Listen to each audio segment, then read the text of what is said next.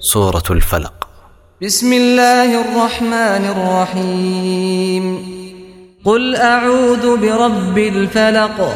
Say, I seek refuge in the Lord of daybreak, من شر ما خلق from the evil of that which he created, ومن شر غاسق إذا وقب and from the evil of darkness when it settles, ومن شر النفاثات في العقد and from the evil of the blowers in the knots, ومن شر حاسد إذا حسد and from the evil of an envier when he envies.